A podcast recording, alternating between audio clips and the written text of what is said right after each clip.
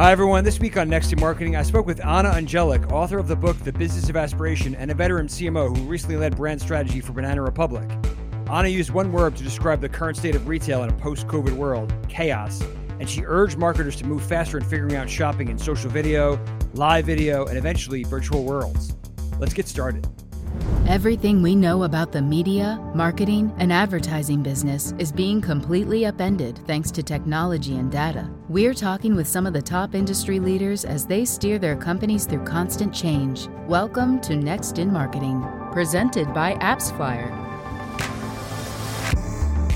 Hi, everyone. Welcome to Next in Marketing. My guest this week is Ana Andjelic. She is one of the leading brand consultants. Most recently, you were Chief Brand Officer of Banana Republic. You've been named among the uh, top top advisors to CMOs by Forbes. Ana, welcome to the show. Tell, uh, tell us, tell everybody what you are up to these days. Um, understanding and teaching fashion and luxury brands how they can approach, think about, and capitalize on blockchain and cryptocurrency and tokens and NFTs in their business and brand strategies in a way that goes beyond gimmicks. And that's Whoa. quite a big undertaking. I did not expect you to put those two things together fashion retailers and, and blockchain it's is the way is the way to go mike. It's the way to go. And and the, the way that the ownership is changing and the way that the organizations are becoming decentralized and the way that creator economy is emerging is just giving a lot um, to brands to work with and right. right. now, there are a lot of tech hurdles in understanding. So the easiest way to do it is to build a skin in in in Fortnite or whatever in, in right. some metaverse, or or to build a virtual collectible or or or or, or a digital asset. But just that's just like a surface. That's just okay. the tip of the iceberg.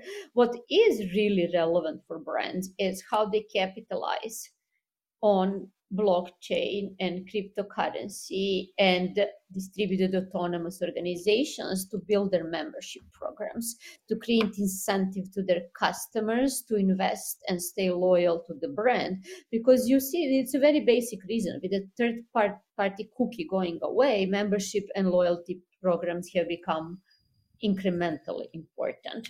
And the point systems just won't cut it, that old school ways of rewarding. So there, go ahead.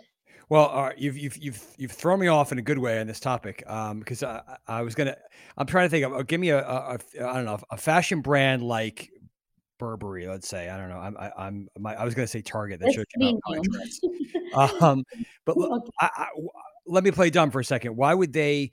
You know, they I'm sure they right now they're pushing e-commerce and they want to have first party data and they want to incentivize they want to build loyalty programs through special offers. But i'm i'm going to guess that like most of their customers don't use bitcoin don't know what an nft is um, why why even bother with this right now? Like why not push for you know like the lower hanging fruit at this point because 20 years ago when razorfish was like hey guys you need a website. And we're saying the same thing that, that I mean, that uh, makes sense. That's a it, it, it's excellent question. It's and it's obviously that's something that I'm thinking about, especially being on the brand side for so long, from Rebecca Minkoff to David Yurman, Mansoor and, and, and until recently, Banana Republic. It was it was obvious that they that, that the game is completely different and the right. priorities are different. And it, well, historically, fashion was kind of slow to digital. Fair, right? Fair to say absolutely fair to say absolutely fair to say and i think they, they still are in in in a great to the great extent. Right. however what we're seeing in in luxury fashion with with recent dolce gabbana what they did their, their collection with gucci with uh, rimowa and so on they're starting to create those digital assets. They start they're starting to use metaverse as as a media channel as a distribution channel. So that's all like already there. However, to me, that's a very PR gimmicky thing yeah. to think about this completely new economic system. So why would a brand care about that? Is because change happens slowly and that all at once. Right. As you know, first movers usually are the ones that ones that are able to quickly implement the infrastructure the technology in their organizations and they propel themselves ahead basically sure. of others because you have this entire new generation of customers yeah. that are spending time on metaverse well yeah if you were early on streaming or e-commerce this last year and a half you did a lot better than somebody that had to play catch up for example and for example i mean that's that's a great that's a great point when you look at the dtc brands who, who don't even have physical stores they uh, they have been better off in that. Or even if you were a bank or, a, or like a car company if you had a like a website back in the day right. you're not better off than, than dealing with dealerships and that kind of stuff that slowly of course is not going to go away. What i'm talking about here is next five to ten years. Right. That said what i'm particularly attracted to is twofold. First is like NFTs are a horrible brand name. I mean, non-fungible tokens, even fungibility. it's like a economic term. It just means yeah, or it sounds like you something you look up at WebMD, like, oh, I've I've got non-fungible. yeah, I got fungibility. Like, so you know, so it's just first of all speaking about it in a, in in a layman language if you will. Right. In the language that that of the business and the brand that that fashion and luxury and lifestyle industries can understand that practitioners marketing practitioners can understand. So that is the first one. So for me the first priority is to brand those blockchain companies and okay. to tell their story say hey it's not about the technology like who I don't know how that works. Like, obviously, you need to know how it works, but you don't need to be like developer or right. right. Uh, you need to know it at a certain level. Not... You, you need to know enough to be intelligently talk about and explain it. But right. at the end of the day, it they don't talk in terms of benefits right. which means like why is decentralization good for brand? If brand becomes say a platform for creators and you connect your physical objects with their digital counterparts so someone buys an object get three digital counterparts so they're already more connected with your brand because then you can trade that and then it can gamify and then all younger customers are already behaving like that. Right in that and, and then all their customers are, are like oh great i didn't know but now i have that that thing and you know that i didn't know i have and maybe tomorrow is going to be more valuable you know or or mm-hmm. maybe you know like or i really really li- like i really like this look. I'm going to invest in that look because if someone buys that look i get something. So it's creating new sort of relationships and that's fascinating to me because as a sociologist for one. Right. and then from business standpoint is like how do you unlock the new business models? How do you unlock new revenue streams? How do you unlock like again greater loyalty uh, durable customer relation? How do you keep innovating? Where does your if you release some products as digital for like in as digital assets and no one reacts to them you kind of know not to use them but if they react super great, then that's like a test and learn environment. And I'm right. just talking about very incremental uses, about obvious scenarios. What I started with is 10 years from now. It's not incremental innovation. Right, right. Really change of a paradigm, but we're going to wait for that. Doesn't mean that we shouldn't start now. Right. Okay, I have so many questions, and I want to come back to like this idea of why centralization is going to be so game changing. But all right, let me, let me play devil's advocate again with again, and I'm not Mr. Crypto, but you, you can you can make the argument NFTs or there are people have made the argument that NFTs feel f- kind of faddish and that like you're gonna it, it's gonna be like you know collectibles like uh, people have had there's it's been a big business for collecting uh, you know baseball cards or comic books or rare items or, or rare art rare art has been a huge business but it hasn't fundamentally changed the rest of the economy I guess like for, why are NFTs in there? The way we're thinking about them now, at least, like people buying, you know, pandas or uh, rare sports videos that everyone else has seen in other formats. Like, why are NFTs gonna last? I don't. First, I think that I agree with you that NFTs are a total gimmick for one, and I think that's the one bubble that's gonna burst now. Okay. NFTs are very, very small part of blockchain of cryptocurrency and that entire crypto conversation. So when you're thinking about marketing, don't limit yourself to this that lens. That's exactly what I started with. Is like what brands are doing right now are doing the easiest thing. Yeah. They're like turn a JPEG into an NFT. So or they like, oh, design by Dolce Gabbana, this crown is like and it's like fab, you know, but like Mhm. great, you know. Right. like yeah. At the same time, that is not that is very, very, very small part and very, very limited use and that use is something that we are familiar with that brands are familiar with that customers are familiar with Right. oh yeah they're ga- like video game characters and now we have a video game character or we have a special skin how's the clo- like how what they're wearing for for that character or special asset and so on but that's not what is fascinating in this entire thing so it's Right. not a media channel it's not a distribution channel it's not a gimmick Okay. what it really is, it's a new ownership structure. What does that mean? You get with tokens. NFTs are non fungible tokens, they're Right. fungible tokens that are interchangeable. This is non interchangeable. So you have that for access. And that is when things become interesting. You can authenticate your own identity, authenticate identity of the item or identity of others. That unlocks all sorts of gamified environments when everything can be hyper personalized. Right. That is what is very relevant because if you get access to XYZ that no one uh, gets, and that access can just be personalized content or in store they recognized who you are and it's like imagine clienteling but in like blade runner situation Okay. So, cause yeah, cause my mind immediately goes towards, well, if we're going to be, if we're going to be all hanging out in some kind of version of an, a grown up Roblox or Fortnite, and we're all going to be using, have avatars and we're going to have one exclusive, exclusive items and brands are going to want to have, to, to have, to have like create, create scarcity and selling things. But it, it sounds like it's, we should think beyond just this, the, the, the skin aspect, the idea that you're going to be able to buy a cool virtual good. absolutely i mean imagine if you're a delta flyer Right.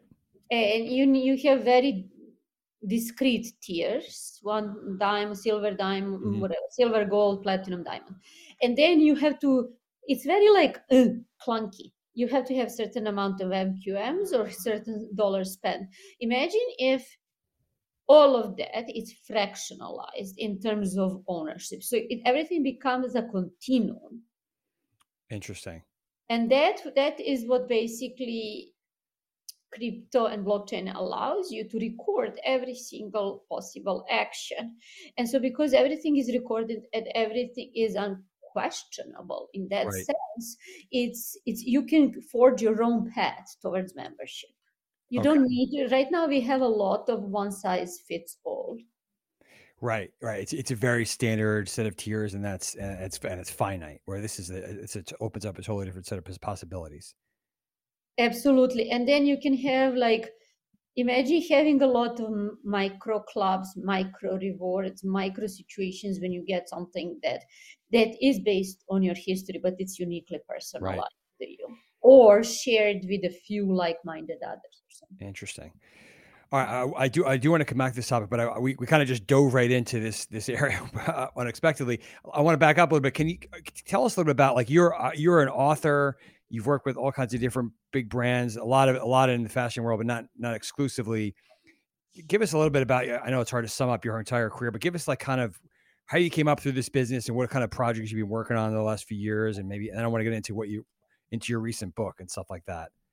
Oh, absolutely. I mean, I have a weekly newsletter, The Sociology of, of Business, and that covers um, everything from the modern aspirational economy to taste mapping to basically how people what people value and how they spend their money and how they spend their time and how they uh, signal their status and the differentiation from from others and what does that mean for business and brand strategy Right. So, uh, is this fair to say? It sounds like like you try and bring some research and science, scientific nature to things that are what we what we call branding, which which, which is uh, often thought of as like like taste making is often thought of as something you can't quantify, you can't understand. And are do you try and bring some discipline to the to that area of marketing?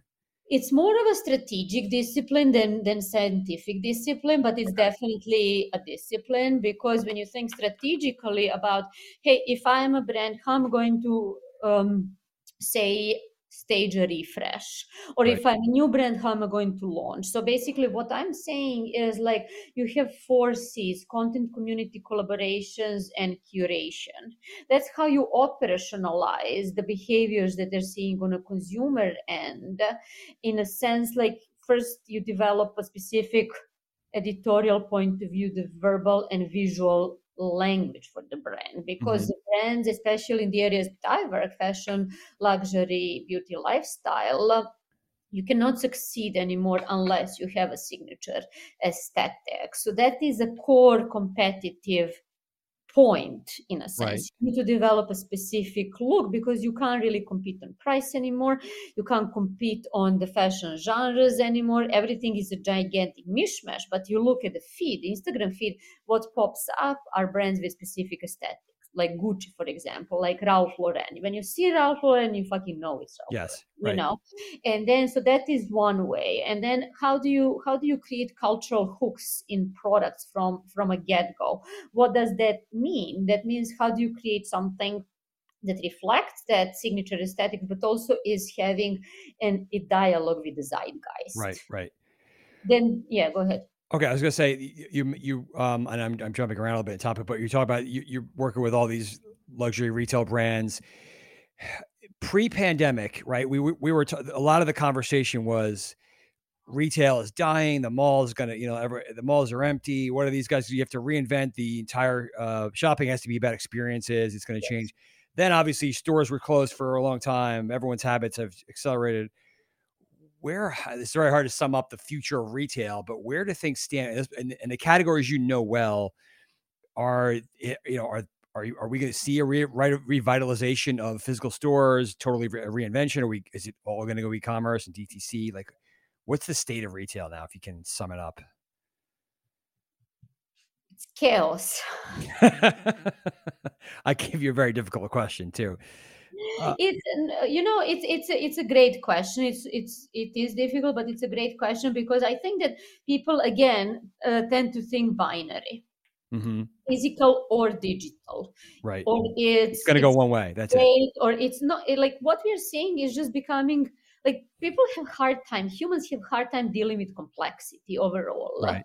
So we, we're really not wired to like for for we, we like simple situations is this person someone i'm going to kill or sleep with. That's like a brain right, you know right. that works. So it's kind of like am i going to shut down this store or uh, am i going to drive like like traffic right. to the store? It's like none, none i buy something on amazon so i'll never shop in a store again. Like that's or you know so it's it's not it's not about that. First of all ask do you even need a store? Second if you do need a store what what, what role is of that store? Is it like is it a community gathering spot? Is it a brand showcasing? Is it something where you create content? Is it something where you just like put the most valuable items how do you localize all of that so so that those strategic nuances that right. that a lot of traditional retailers are not set up to address so that's right. why they think oh closed stores that are not performing they have uh, traffic like uh, I, they, they charge what is the traffic per square foot and it's like well it's really not real like that's not how you measure it anymore. You need to know what the engagement is what is the social social resonance how people talk about that and and, and so on and it's right. not even really you even need to know how to connect what's happening in your social media what is happening on your website and what is happening in your stores. And omni-channel is unbelievably hard. So it's it's it, and it requires having one data center and customer centric point of view. So there is a long long long way for retailers to go in in in sort of that sense. But i think that, that there has never been more fun to be in retail because the, while the traditional formats may, formats may be obsolete there's so many ways to innovate yeah and it's changing all the time and it's and it's um so if you're nimble if you're open if you're sort of if you if you think about social commerce if you think even social commerce is not so new anymore it's like old school like live yeah. streaming blah.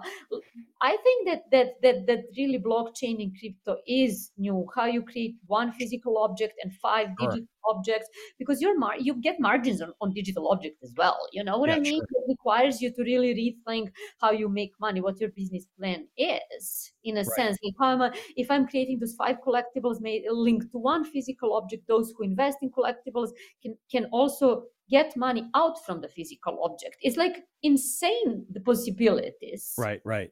So it's yeah, it's it's maybe not for the faint of heart, but it's a great time to be in retail if you want to do if you want to do amazing new things. Um, you mentioned the live streaming thing. I, am still fascinated by this, and I was just reading YouTube is going to have a big uh, live holiday shopping thing next week, and they're trying to dial up so- social commerce. It's obviously been a big thing with Walmart's done a lot of it. It's on TikTok. It's funny because when growing up, we're rough. I, am older than you, but we're, we're, you you you remember? I, I, there was a time when people that there were there were people that shopped on QVC, and then the people that would never do that. And I'm curious, is that changing? Like, or is the live shopping thing? First of all, I guess why why is it such a big thing now? Because you would think it's we're in an on demand time, and is it going to be a much broader, appealing uh, kind of shopping than than maybe we've seen on television 20, 30 years ago? right i mean like like i think that okay so let's forget for the moment about the tv channel at okay. overall so let's go to china instead yep. so about like when i started rebecca minkoff just like a while ago uh that it was like we are talking years ago and that's where really live streaming was massive in China. But why? What made it massive is not because there was any TV channel involved or anything like that, but because the influencer would go at five in the morning to a certain store and just like a person would be like, "I love this, I love this, try on," and so on. So that's like very individually produced content. Mm-hmm. So that so everyone can have their own private or not like you know styling service and shopping service. And the way that just the way that people consume videos it just happens that you can vary in 3d see the clothes, but you're gravitating towards a style of that particular person, towards that particular personality. Right. So whereas you here you have the channel and you have the, the standing host, you have a gazillion of those. I can tomorrow create like my own streaming channel and be like, hey, look what's in my closet, and this is how I'm gonna style it, and and and, and so on. So yeah, and if I'm not busy with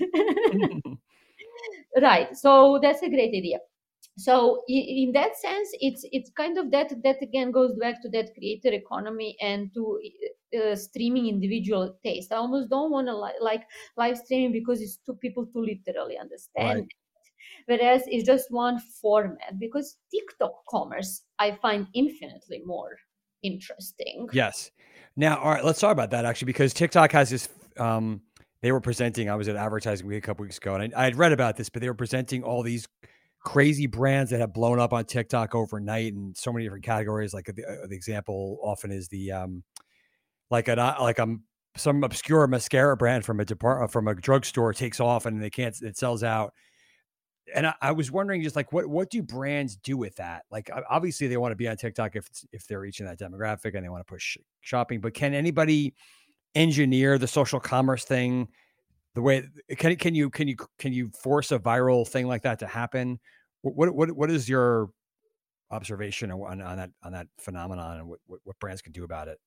Well, you can force anything if you spend enough money. so that's the bot, like spend millions, and of course, you know, but that's not the point because then you like all the while you keep spending, you're going to see results. The moment you stop spending, you stop seeing results. It's right. leaking buckets. What's the point? Right. So what you can really do as a brand is really find your most your thousand most fashion passionate fans, and then build a relationship with them. And then basically you they they tell you how they wear your clothes or style them or use your products.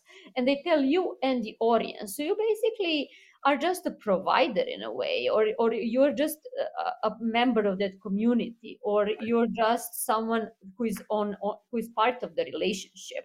But you can't just like give stuff to influence i mean you can that's how influencers make money and how you spend money. But what is more relevant is probably partnering with those who already reflect your specific look and your specific aesthetic. Right. So there is already the same taste community. The, They're they, already a good ambassador by nature. You're not paying them. they already who are your most passionate fans and what you can do for them and what they can do for you. That is a more organic relationship. And then you can say, hey, there is a TikTok commerce, so they're maybe showing how they style your stuff, but they're doing doing it in already way that they're they're already doing that Right. in a sense. You just amplify what they're doing. Right.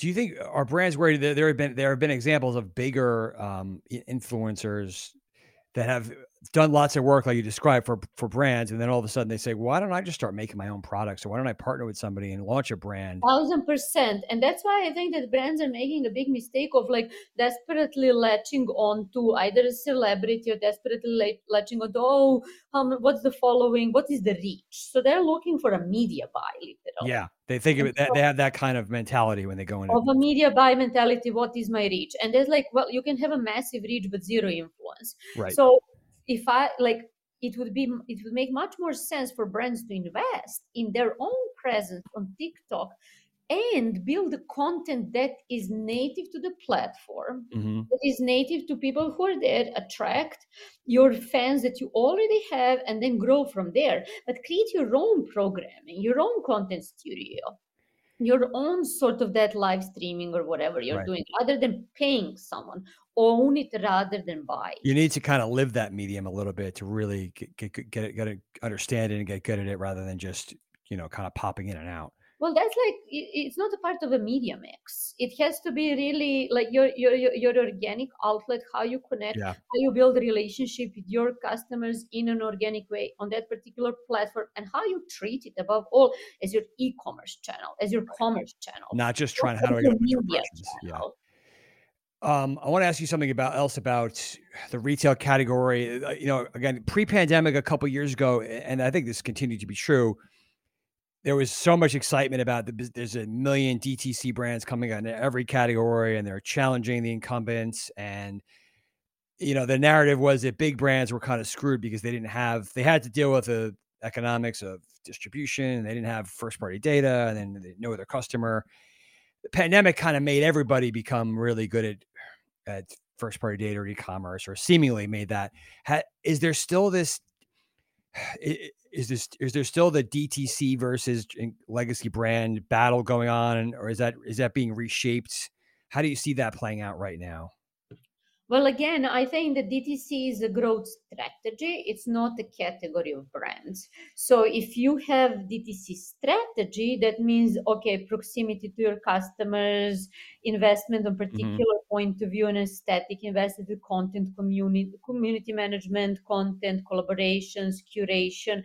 So these are all the practices that DTC pioneered, but that are not unique to that category. So to answer your question, market is a great equalizer. So in order to grow and in order to, to get scale, you need mass distribution. So basically mm-hmm. you need to be on a shelf of Target or, or Walmart or or or whatever. You can never grow at the same on the time on a VC time horizon organically. there's a natural ceiling that you're going to hit if you don't start making those kind of moves Absolutely. And I mean, that's not to say that why do all brands need to grow to, to hundreds of millions? Like, I, I don't understand that part. right Is that VC logic grow, grow, grow, grow, grow, and then they grow like like genetically modified food. You know, you have gigantic apple that Right. tastes like shit. You know, sort of like why not stay the small size, but have a very devoted audience and have the, the subculture and the niche of your customers and have a lifestyle business. What is wrong with a lifestyle business? So that's one thing. But if you do decide to grow, grow, grow, then inevitably there is going to be a mass um, established practices of production, distribution, sales, marketing. They're going to buy a TV ad, and we're seeing that with the biggest DTC brands already. I mean, they're all manufacturing in China, or most of them are not locally because that's cheaper. It's all it, it is same economic logic for as, as for any brand. It's like you reduce Yeah. your cost and increase margin. Right we recently saw this with casper's numbers came out they were they were so hot for a long time and then there's a real flaw in their business Sure, model you see that that that hotness is hype Mhm, because you can marketing doesn't build a brand. right Marketing can help people you can make a lot of noise right but you, you the numbers need to be there in terms of your product. in right. terms of your product sales. And Casper had a genius brand strategy. It's just that it was way bigger than than than than their actual market. Right. Instead of investing, growing slowly in that market, I mean, I don't know how much of that is pressure, external pressure versus internal choice. Right. But at the same time, it's it's marketing has become a synonym for business success. Yeah. Ideally, those two things would go hand in hand. But they're but not exactly the same thing. Right? no, even when you look at certain very successful brands that have all the PR disasters because their internal culture was never able to grow so quickly.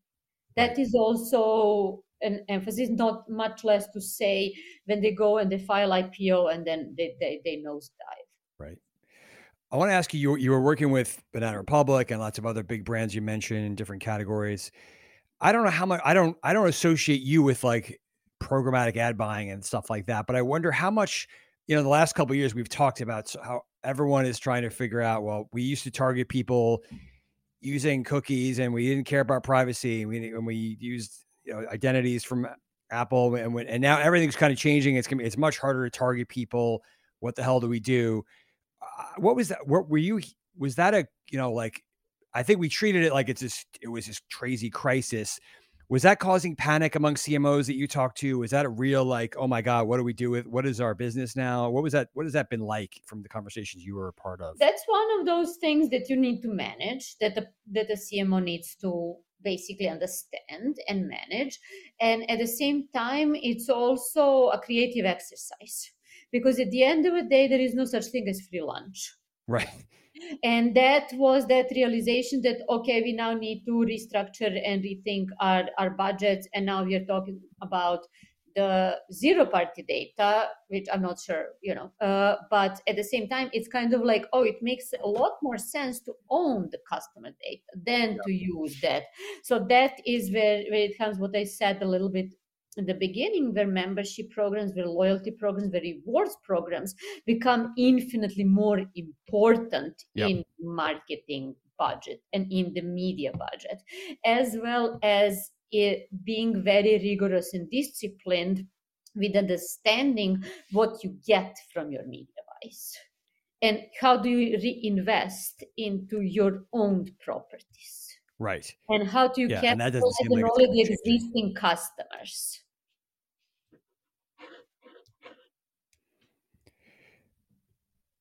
Sorry, I lost you there for a second. Um, I want to make sure. Yeah, I want to. You capitalize more on your already existing customers. Right.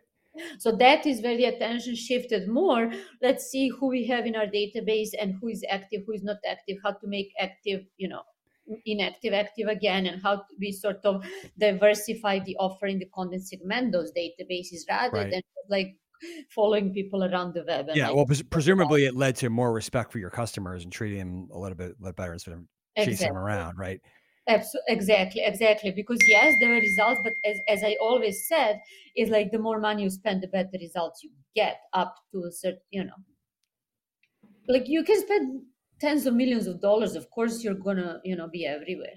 Right. I want to make sure we're, going. to wrap here. Like when it comes to conversion, conversion doesn't always. You get the least valuable customers. So I think there is also that reckoning about the who, who are mo- who are our most valuable customers, right. and then if we want to have if we want to meet short-term numbers yes we're going to get through promotions and sales and they're going to convert once but, but those are not our long-term customers yeah it's not the same thing that's not how you make money in the long term that's not the long game I want, I want to make sure I ask you about your book. I think I want to say uh, your your your latest book came out about a year ago. Can you can you talk about why you wrote it, what you're what you're trying to explore there, and maybe what what are, what's what's been the response so far in the in the, in the market? It has been great. I mean, when the book was published, it was number one in business marketing on on Amazon, and it's still going strong. And you know what really makes me um, uh, sort of realize that that that, that book really serves a very particular purpose is that it's one of those uh, slow burners mm-hmm. you know like yes there was a like big big when when i was marketing it like crazy there was a big spike and it was all of that but then it's it found its audience and that's what you want you kind of it's it's still relevant it's going to be relevant for the next few years. Sure. So it, when it finds the audience of those who are among very different targets, so startup founders, brand managers, established corporation, fa- uh, fashion brands, observers, trend forecast. There's like a number of different audiences, and I'm still getting sort of notes how much that that thinking helped them think about launching their own brand or managing their brands or doing strategy even being in agencies. So in that sense it's it's sort of assumed a life life of its own which is which is fantastic because that that's what you want. You want to have that audience base that word of mouth. Because right. i didn't do aside of initial promotion that's i didn't yeah you're not going on the today show with something like that. You're not getting that kind of I wish. I mean, I wish. I'm saying I was Someday. not, you know, I was not buying ads. I was not yeah, like right, right, right. talking about it. You know, I moved on. It's like this was done. Move on. Do other things. You know. How, how long did it take you, and when's your next one? Oh, I'm. I'm. I. I think I already have a next one. Really? Can you talk about it yet? Or are you still thinking about the focus? I think it's uh, like first one was uh, understanding the aspirational economy, what it is in terms of consumer behavior, and in terms of how brands can capitalize on on on that consumer behavior. So it was like what does social influence mean? How do what are the types of social influence? How trends spread through society? Why? What what is taste? How can brands build a strategy around taste why are membership programs more important than loyalty and so on. So it, it, there was a lot of um, behavioral economics and basically just human psychology and then how our social behavior how we signal our status connected with very specific brand strategies so that it was a very practical book so i'm thinking about building upon that and then now taking a step back and looking at more from business perspective which means how do you win in mm. aspirational mm. market right. knowing that you can go micro or or or macro that you can go internal or external like showing off or showing off through your self actualization and, and and whatnot and what is that taste map what is that flex commerce? Like how do we buy now? How do we uh, show off uh, our knowledge our taste our being plugged in belonging to a certain community and so on?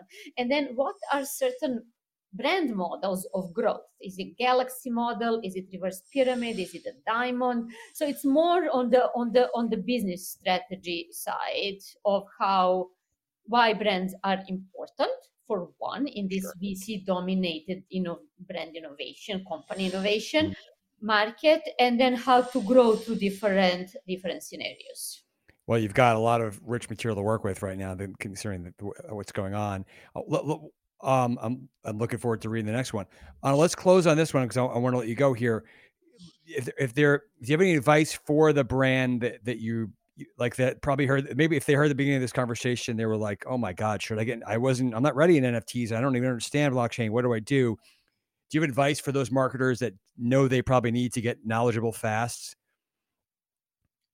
absolutely they need to talk to me reach out to you and you'll, and you'll help walk them through this absolutely absolutely right. Well, that, that's a great note to end on. Thank you so much for your time on. The great, great conversation as always, and, and good luck with, with your next couple adventures. Thank you very much, Mike. Thanks for having me. A big thanks to my guest this week, Ana Andjelic, veteran CMO and author of the book, The Business of Aspiration, and of course, my partners at AppsFlyer. If you like this episode, please take a moment to rate and leave a review. We have lots more to bring you, so be sure to hit that subscribe button. We'll see you next time for more What's Next in Marketing.